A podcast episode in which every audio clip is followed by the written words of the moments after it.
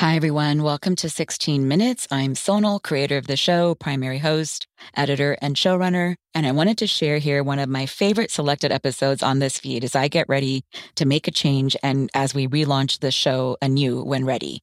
The episode that follows was recorded just last year, and as with all the episodes here, is about tech and science trends in the news and where we are on the long arc of innovation. This one is actually a story of human ingenuity over 100 years in the making, with the ultimate breakthrough in the trend coming last year that we discuss in this episode. And while we were one of the very first to cover the coronavirus pandemic on this show back in January 2020, and several episodes that we did all about vaccines, this episode is an unusual one. It's about fighting a parasite versus a virus and what that means, how, and why it matters. It is also one of my, what I used to call signature 2X explainer episodes, where we quickly cover the headlines and tech trends, but also offer evergreen explainers, analysis, and frameworks, and much more to understand those trends, whether it was TikTok's algorithm, GPT 3, the opioid crisis, or the anatomy of a hack. Be sure to check out those 2X explainers as well in case you missed them. You can just search in this feed for those episodes I just mentioned.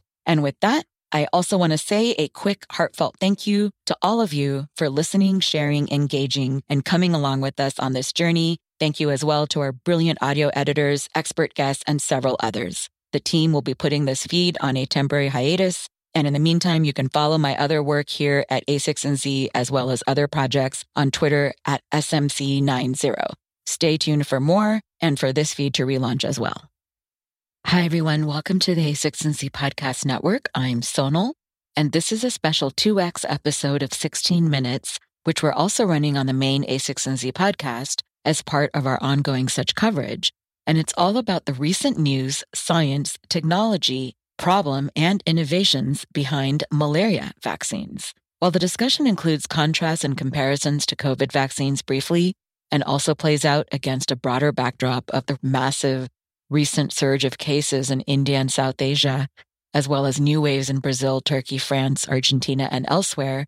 The big news that also came out this past week is that a new candidate malaria vaccine is the first to achieve the World Health Organization's goal of 75% efficacy, according to the announcement from Oxford University. Just to give a sense of how big and buzzy this news has been, some of the keywords that have been quoted by experts in many of the releases and articles have included phrases from unprecedented, groundbreaking work, very exciting, to high expectations, highly effective, and a hugely significant extra weapon. So, as is the premise of 16 Minutes, which, if you're not already subscribed to, be sure to find and follow in your podcast app, we dig beyond the headlines for what's hype, what's real, as well as where we are on the long arc of innovation. Our expert guests for this episode are Rajeev Venkayya, president of the Global Vaccine Business Unit at Takeda Pharmaceuticals, where he leads full stack development of vaccines for tropical diseases like dengue, norovirus, and Zika. He's also been trained as a medical doctor and served as director of vaccine delivery at the Gates Foundation and was previously in the White House in biodefense. Rajeev has actually shared how vaccine development works in general, including outlining the phases and what was accelerated for COVID vaccines in an episode the three of us did last year with a16z Bio General Partner Jorge Conde, who also joins this episode and has, in fact, been on all of our vaccine episodes. I don't know if you actually knew that, Jorge, that you've been on every single vaccine episode. They keep inviting me back.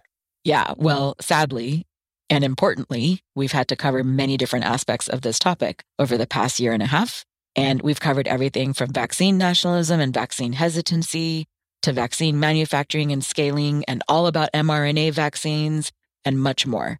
Listeners, you can find all of that at a16z.com slash vaccines. But for this malaria vaccine, I'd actually love to start by hearing from both of you what your reactions were to the recent news. And I'll summarize the specifics of the news in a moment, but would love to just quickly first hear the big picture for why this matters from your vantage point. I think this is a, a really big deal uh, because malaria is one of the big three, as we call it. HIV, tuberculosis, and malaria cause an extraordinary amount of suffering and, and deaths every year. All three of them have proven to be very, very tough targets from the standpoint of vaccine development. There's no vaccine yet for HIV, despite extraordinary global efforts uh, for decades.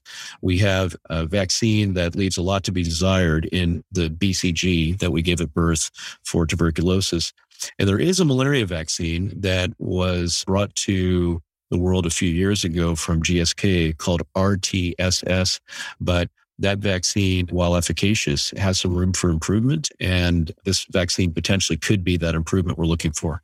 In addition to what Rajeev said, I would say two of my biggest reactions was number one, the fact that they seem to have early indications of a vaccine that's highly efficacious against a parasite is no small feat in and of itself. A parasite is a tricky bug. And the second one I would just point out is, you know, obviously vaccines have gotten an incredible amount of attention over the last year or so, given the COVID pandemic.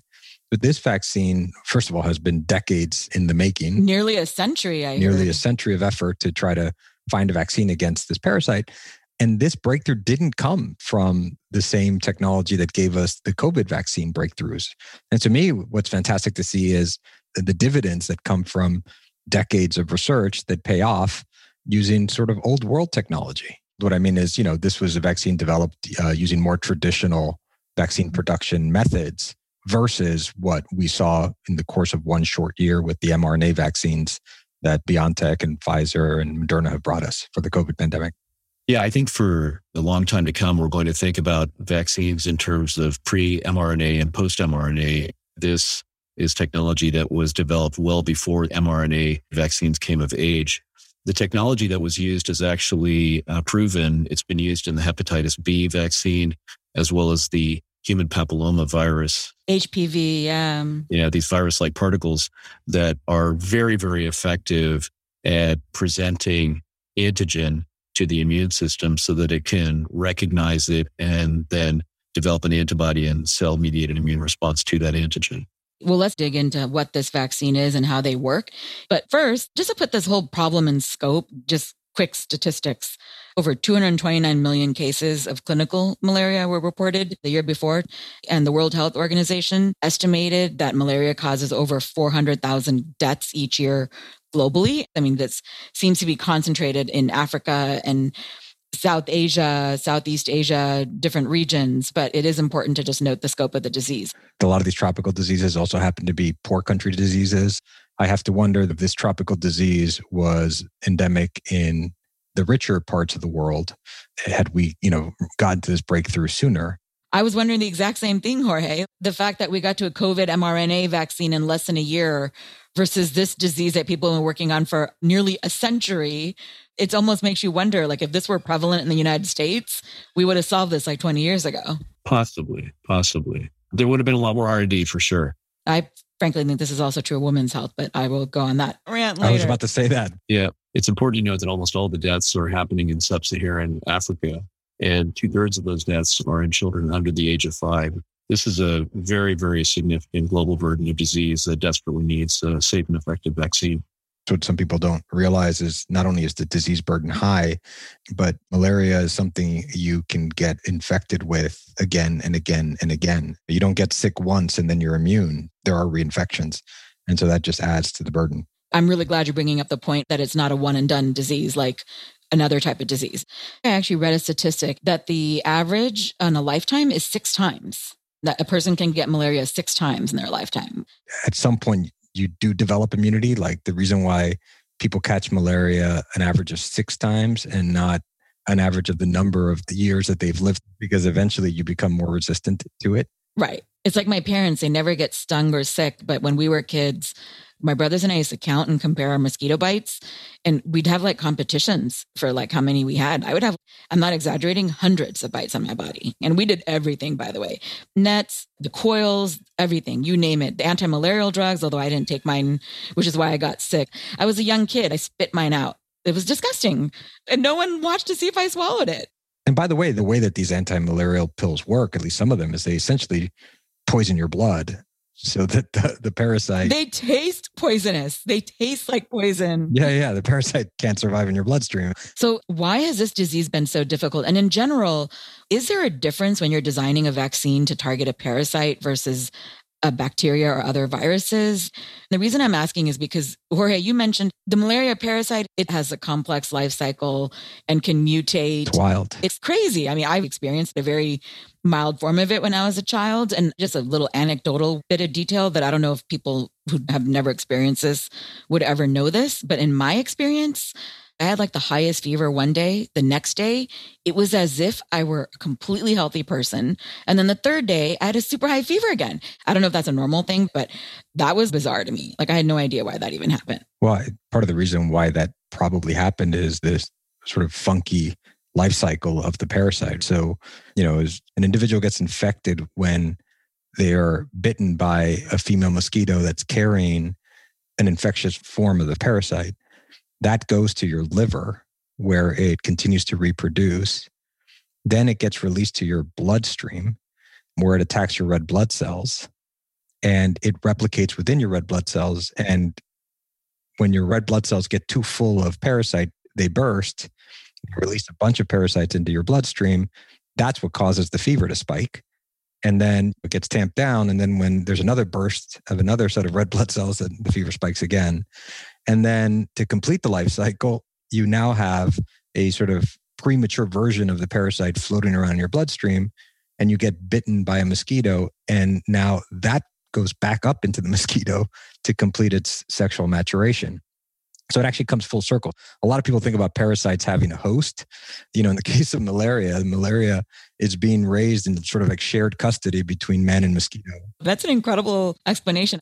Do you have any thoughts specifically on what it means to target malaria as a disease? Well, it's almost a self fulfilling situation because the fact that a person can have malaria multiple times tells us that the immune system is having a tough time with this parasite the immune system is not able to identify the parts of the parasite that it can then attack when it gets reinfected to prevent the illness from recurring. And so if the immune system, which is super sophisticated, is not able to do that, then almost by definition, it's going to be a tough vaccine problem. One of the reasons is the parasite can be quite effective at evading the immune system given the way that it grows in a person's body. The parasite's life cycle involves transmission through a mosquito that bites a person who gets infected. But then once that parasite is in a person, it has multiple stages of its growth that can be difficult to target. And so that's another unique feature of malaria. So let's talk specifically about this vaccine. To summarize, the candidate vaccine here is called R21. It was developed by scientists at the Jenner Institute at Oxford. And the reported findings are that they demonstrate high level efficacy of 77% over 12 months of follow up in a study with African children, specifically 450 participants aged 5 to 17 months all from the country of Burkina Faso. Most of the doses were administered before the peak malaria season there. Three vaccinations were just administered at four week intervals, and then a fourth dose came one year later. So that's a super high level summary. One more quick note this was all part of the phase 2B trial, randomized controlled double blind. The findings are still in press with the medical journal, The Lancet, and I will include all links and sources that are mentioned in the show notes as always. One thing I do want listeners to know is that the data we're discussing today and you've seen in the media comes out of a preprint, which means this is not yet a peer reviewed publication. Other experts will look at the study design and the results, and they'll ask critical questions of the researchers that they'll then have to address in their responses, ultimately resulting in a peer reviewed publication. Now, of course, we do hope that the essence of the findings will remain unchanged and that the conclusions will largely be the same, but we can't say that for sure until the peer review process is actually concluded. I mean, the preprint and lately science by press release is definitely a thing that's accelerated in the last year for sure. I've seen it at a whole new scale that I've never seen it before. Yeah. And, you know, some would say that given that we're living in COVID times where literally every day matters in science, that we have to accept science by press release, hopefully followed very quickly by peer reviewed publications. But the peer review and publishing process just takes too long, frankly, for COVID. And so we often end up having to rely on press releases and preprints. But I do want to point out that the preprint came out right around World Malaria Day, which is April 25th. And I think that's probably why these guys released the preprint when they did. Wait, it's April 25th, you said? Yeah. So World Malaria Day is the same day as DNA Day. That's interesting. Oh, that is interesting. I didn't realize you observed DNA Day. That's yeah, because April 25th was when the Nature article that uh, Rosalind Franklin published her photo 51, and Watson and Crick published their one page structure of DNA paper. And then in an act of symmetry, the tie between Francis Collins and Craig Venter in sequencing the human genome was announced by Bill Clinton on April 25th. Oh my gosh. I didn't realize you were World DNA Day. Thanks for sharing that. So back to the point about malaria. Anything more to say on the specifics of malaria as a disease that's relevant here? Well, there are a couple of things to think about when you are looking at vaccine development. One reason, and perhaps the most important, is to prevent the severe illness that comes from it. But there is another objective with malaria vaccines, which is blocking transmission. You know, we've all heard with COVID that one of the goals of vaccines is to reduce transmission in the community to help us get a handle on the pandemic. The same concept applies when it comes to malaria, but the vaccine approach is very different. And this will blow your mind. When we think about blocking transmission of malaria, the way it's being approached from a vaccine standpoint is to prevent a mosquito from picking up malaria from a person that has it. And the way you do that is by designing a vaccine that will generate antibodies that are taken up by the mosquito along with the parasites and preventing the parasite from reproducing inside the mosquito. So you're giving a person a vaccine that's not going to prevent their illness. It's going to prevent the parasite from reproducing in the mosquito. So you're actually indirectly vaccinating the mosquito and not the person because that person could still get malaria illness. The fact that we're vaccinating mosquitoes is wild. That's fascinating. Let's actually talk about the findings.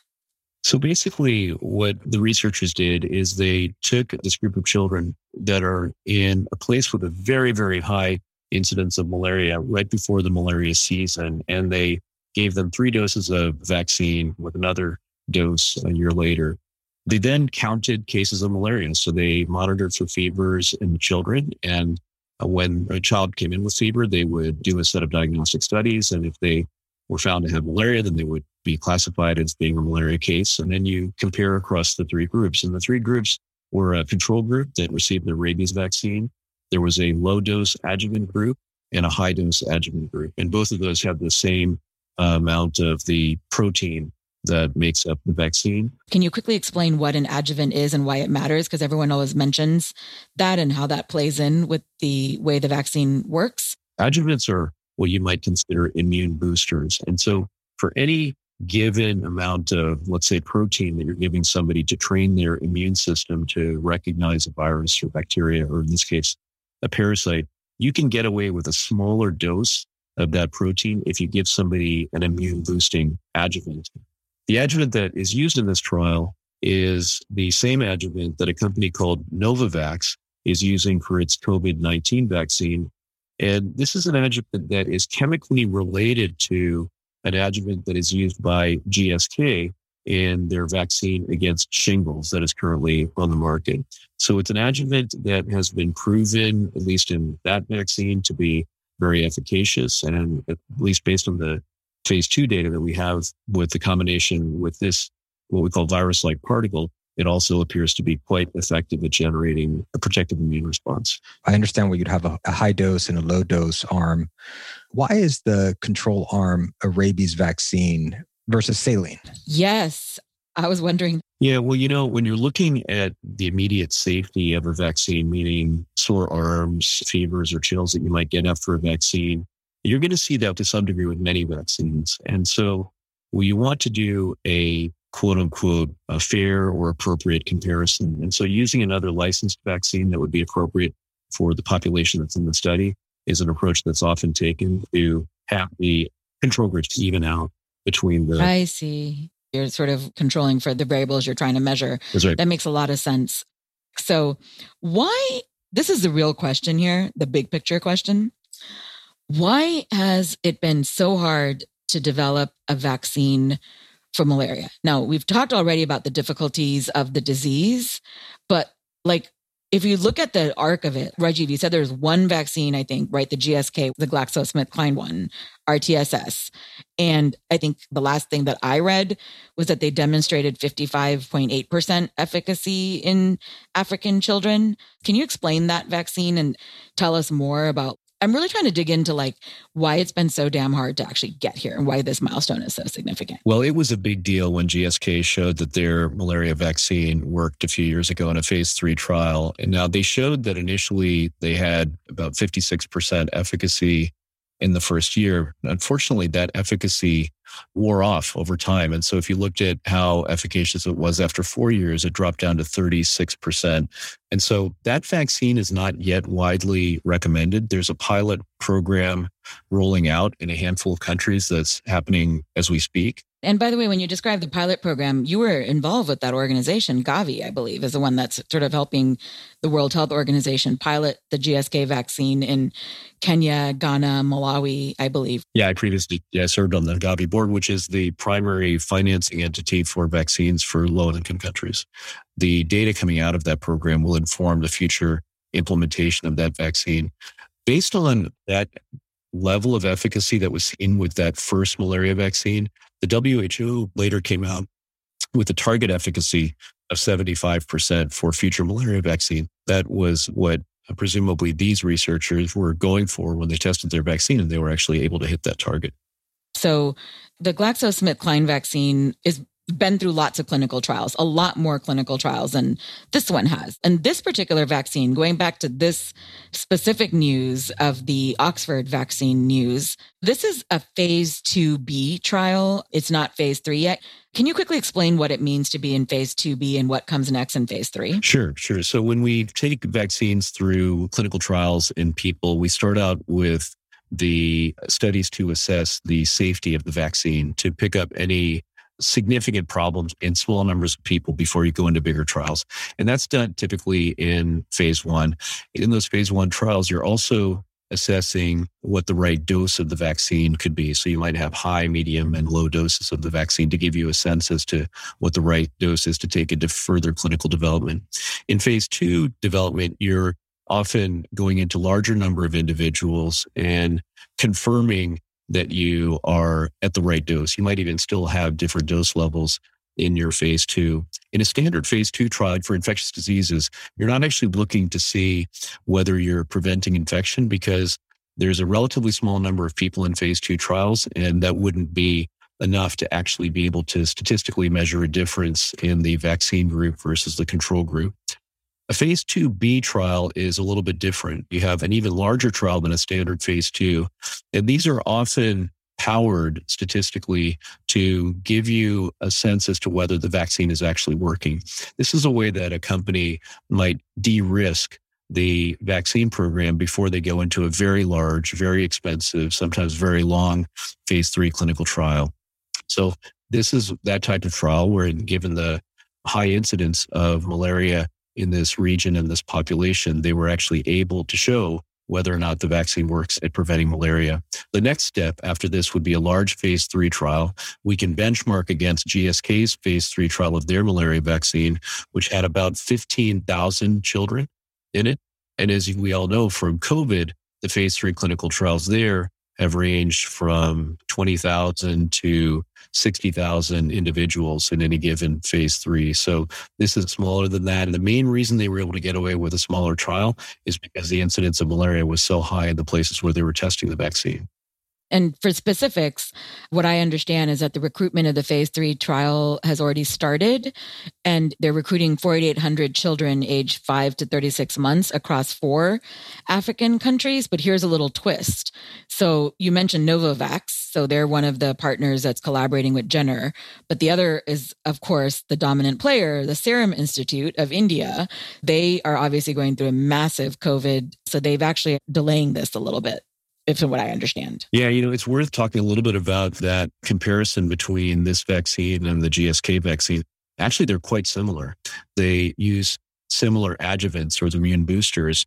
The adjuvant used in the GSK vaccine is their proprietary adjuvant called AS01. In the case of this vac- the Oxford vaccine, it's called Matrix M, which is the Novavax vaccine. They're both derived from tree bark, believe it or not. And so the chemical construct between the two of the adjuvants is quite similar. The other parallel between these two vaccines is the virus like particle approach is the same one taken between the two. They both use the hepatitis B surface antigen, which forms the core or the base particle for the vaccine.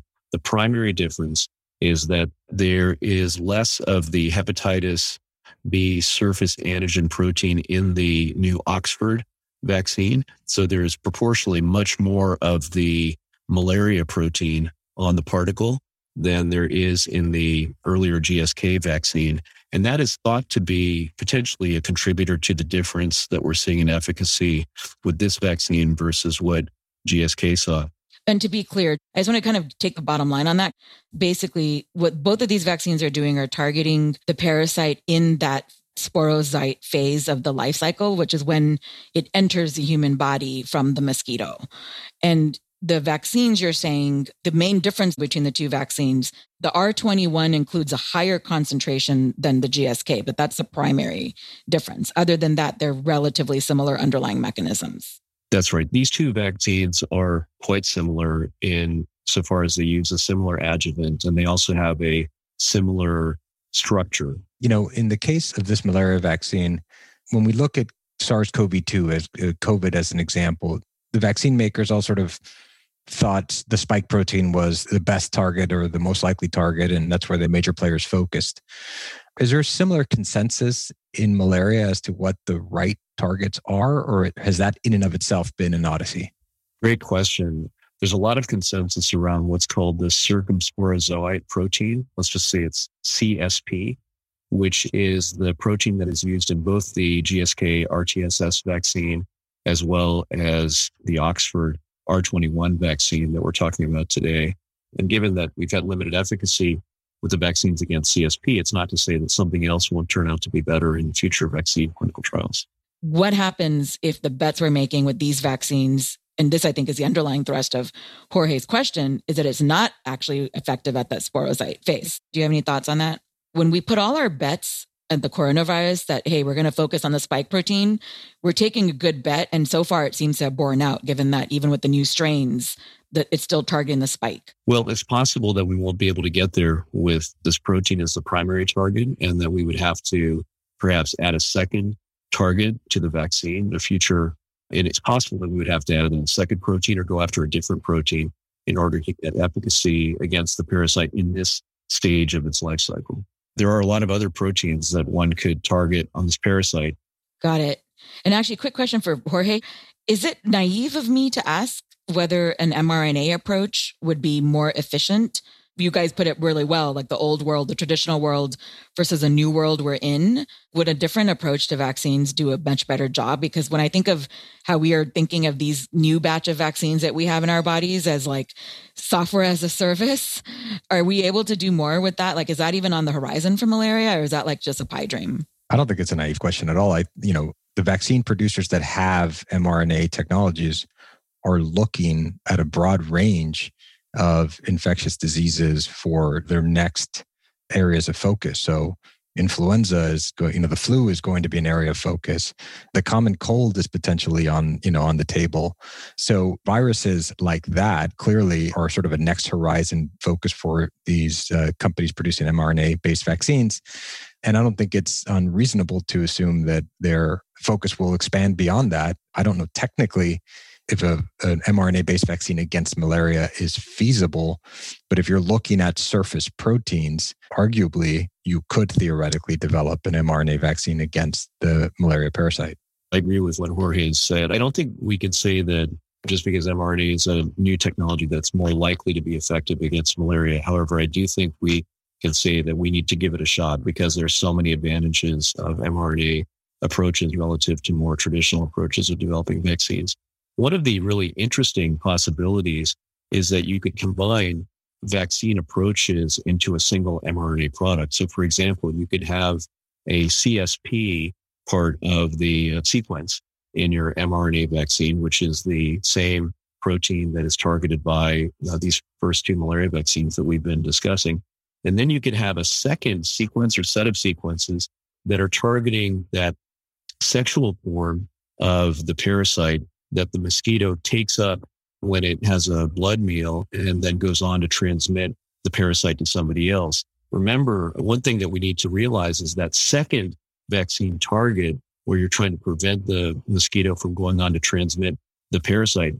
A vaccine like that would not prevent the actual illness associated with malaria. So if you had a vaccine that was just focused on that, you'd be giving it to somebody and telling them, look, this isn't going to keep you from getting sick from malaria. It's going to keep you from passing malaria parasite onto somebody else. That's not a very attractive vaccine for someone to take. But if you combine that with something that also prevents them from getting sick in the first place, which could be this other part of the mRNA vaccine, then you've got a vaccine that everyone's going to want to take and helps us to reduce malaria transmission and maybe even eliminate malaria long term. Wow.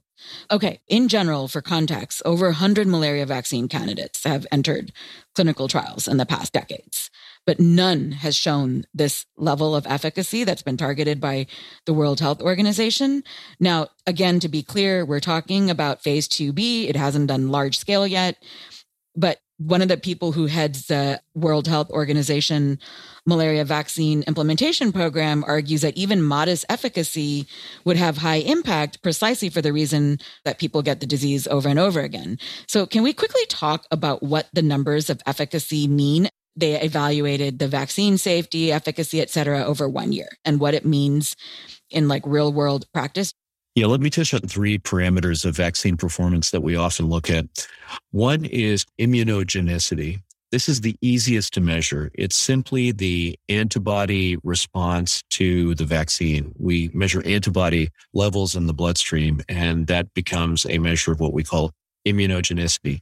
The reason that's important is because the level of antibodies you generate with the vaccine might correlate to that vaccine's ability to protect you from getting infected or contracting the illness associated with that infectious disease.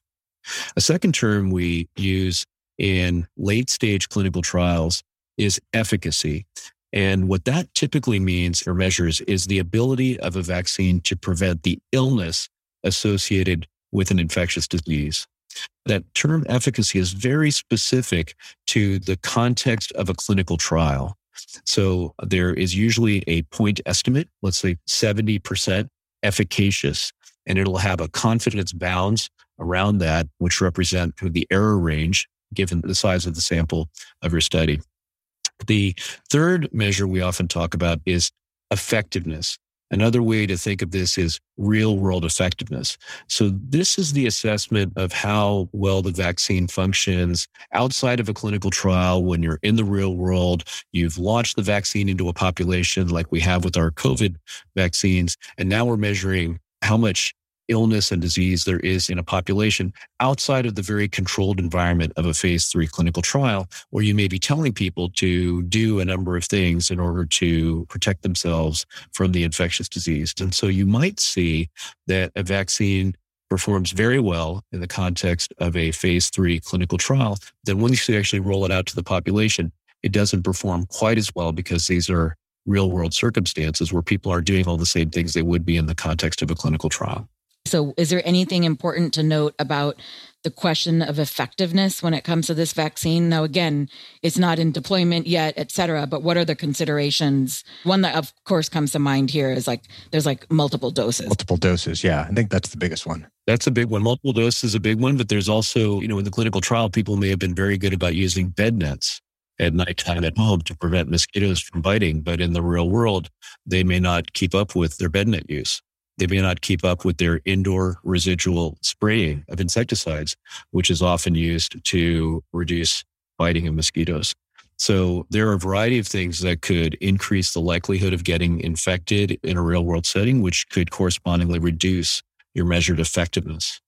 So the other promise of this candidate vaccine from Oxford is also the potential to get more high volume, affordable vaccines. I read that it's easier to make than the one that's being used with the GlaxoSmithKline one, suggesting that it could be cheaper. Do you know if that's true or not? I'm not um, aware of the differences in the cost of making the two because they're quite similar, but it is using a, a pretty standard method of making vaccines. It's manufactured in yeast, which is a tried and true way of manufacturing protein. And the fact that Serum Institute of India has done this means you know, almost best in class in terms of efficiency plus very high quality of vaccine manufacturing, given Serum Institute of India's great track record here. So that's also good news because this is a vaccine that is going to have to be priced at a level that is affordable for the poorest countries in the world and can be purchased by Gavi. The fact that the cost structure is likely to be very low helps to ensure that we'll have a low price for this vaccine, at least for poor countries. There hasn't been an EUA for a vaccine in malaria, especially given the fact that malaria kills more people in Africa than COVID does currently. Do you think it's possible that they might do some kind of EUA type of situation for this? I don't think so. I would expect them to go through a standard, although accelerated review process. One of the the things that you are able to do in a standard review process is make sure that the manufacturing processes are all very well worked out and validated and reproducible with high quality. It's important for any vaccine, but you know, certainly a vaccine like this, it's going to be going vulnerable infants. You want to make sure that you do absolutely everything and uh, hopefully in the fastest time period possible. Right. I mean, we don't even have a vaccine for kids for COVID yet, in fact, right? So that's right. That's right. One of the things maybe coming out of COVID is that we're all a lot more attentive to global health problems that affect everybody in the world. I have to believe that we've also now developed capability, capacity, and political will in terms of vaccine production to do these things at the scale and speed necessary to hopefully benefit the entire world my hope is that not only have we developed new technologies, you know, we are now in a post mRNA vaccine world, as Rajeev mentioned, that have the potential to be um, pointed at other infectious diseases and hopefully give us other future breakthroughs. When it comes to malaria, we've been pointing all of our guns at this for a long time. So we've not only been looking for a vaccine, but as folks know, there have been philanthropic efforts to get bed nets out there. There's, of course, tons of efforts in terms of insecticides to reduce the population of mosquitoes. And there's even you know engineering biology approaches to create genetically modified mosquitoes that are resistant to malaria so this is one weapon in what is a pretty deep armament to try to beat this thing yeah, it's absolutely true that this could be a critical tool in our toolkit. I look forward to seeing the peer reviewed publication and hope that we'll be seeing just as good results when the vaccine goes into phase three.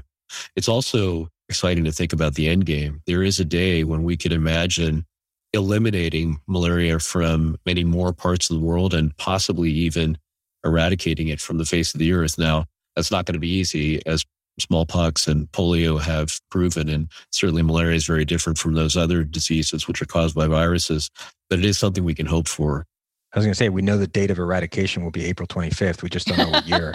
That's right. Thank you so much, you guys, for joining this week's episode of 16 Minutes. Thanks a lot for having us, Sonal. Thank you, Sonal. Thank you, Rajeev.